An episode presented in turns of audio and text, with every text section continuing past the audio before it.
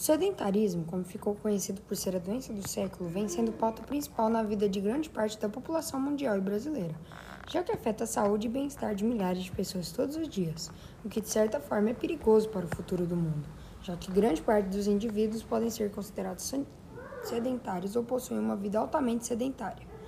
Por isso, é de máxima importância destacar o que é o sedentarismo, como ele afeta a população, suas consequências e principalmente como escapar desse ciclo que coloca a vida de muitos em risco. O sedentarismo possui alta incidência na população, sendo considerado um problema de saúde pública, inclusive. Então, sem mais enrolação, que comecem os jogos. O sedentarismo pode ser classificado de forma qualitativa ou quantitativa. Em formato quantitativo, com base em dados na nutrologia, esse processo pode ser definido quando o indivíduo de vida sedentária não consegue gastar o mínimo de 2.200 calorias por semana com atividades físicas. O indivíduo ativo deve gastar no mínimo 300 calorias por dia.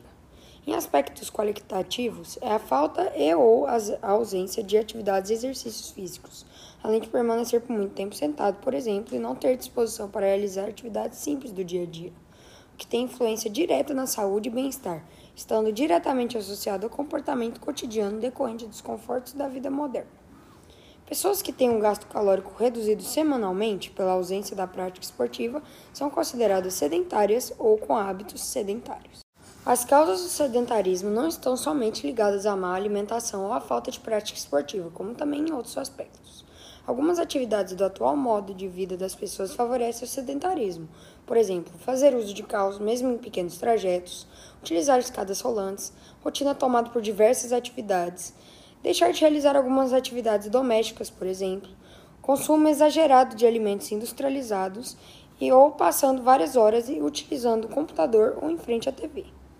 Dentre os principais sintomas estão, respectivamente, cansaço físico constante, diminuição da força muscular e óssea, dor nas articulações, acúmulo de gordura abdominal, aumento do peso e perda de massa muscular e má qualidade do sono.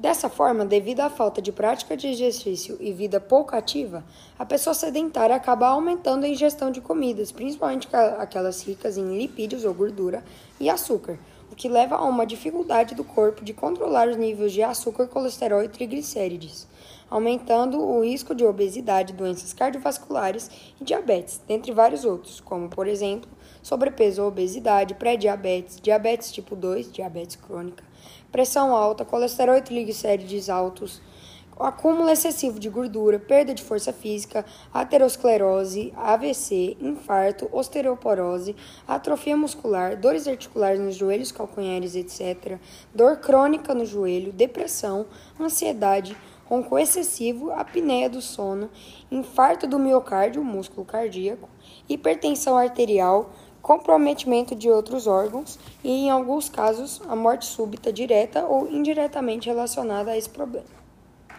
A obesidade, por exemplo, pode surgir em decorrência do sedentarismo. Isso acontece quando esse processo é associado a uma dieta rica em açúcares e gorduras. Por isso, lembre-se que a obesidade é um acúmulo de gordura corporal em excesso, caracterizado pelo volume excessivo do ventre ou da barriga e de outras partes do corpo.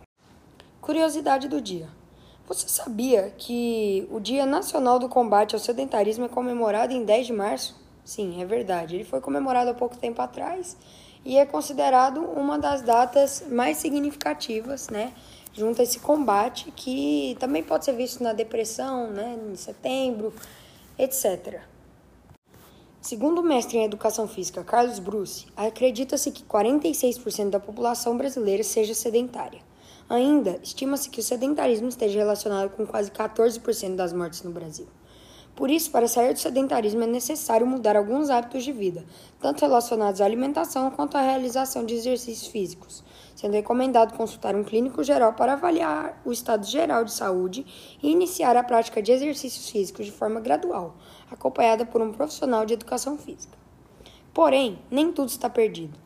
Nos dias atuais, com o uso de tecnologias e métodos fáceis e práticos de perder peso, junto ao acompanhamento médico ou de educador físico, e principalmente com mudanças na forma de pensar e alimentar, é possível desconectar desse tipo de reação que traz variados malefícios a todo tipo de pessoas em todo o mundo.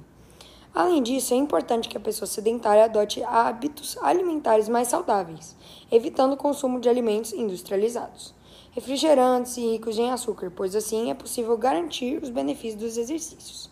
Desta forma, entre as principais maneiras estão a prática de atividades físicas esportivas, como por exemplo caminhar, correr, pedalar, nadar, praticar ginástica, exercício com pesos e jogar bola. Realizar uma alimentação saudável, praticar no mínimo 30 minutos de atividade física por dia, preferir realizar pequenos trajetos caminhando, praticar a ginástica laboral, no caso de trabalhos em escritórios, por exemplo, trocar elevadores por escadas e realizar atividades domésticas. Ainda de acordo com o educador físico, para combater o sedentarismo, deve-se primeiro consultar o clínico geral para que seja feito um check-up geral para que seja possível identificar a presença de alguma doença e indicar se a pessoa pode ou não praticar determinados exercícios físicos e em que intensidade e frequência. O sedentarismo o sedentarismo não acontece apenas em adultos, uma vez que ele acontece regularmente durante a infância e adolescência, refletindo em problemas na vida adulta.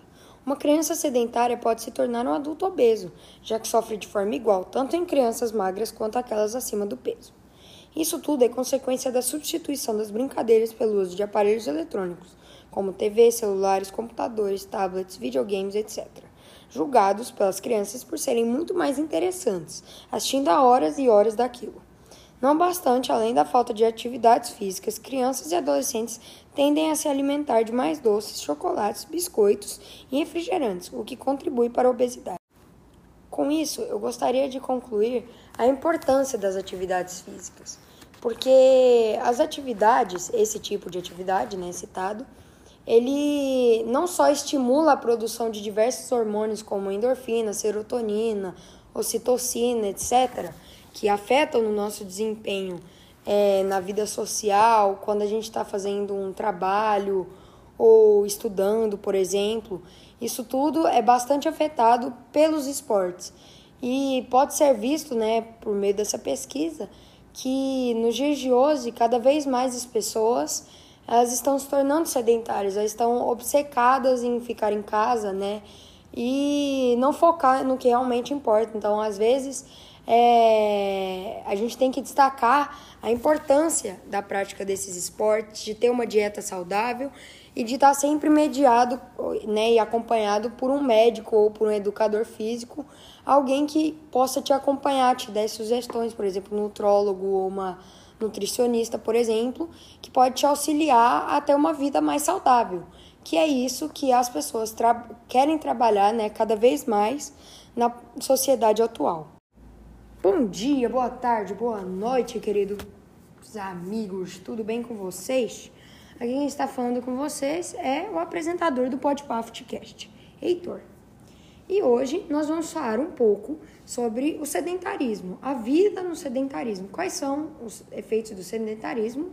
Claro, o que é o sedentarismo, suas consequências e como combater principalmente, além de algumas curiosidades e dados.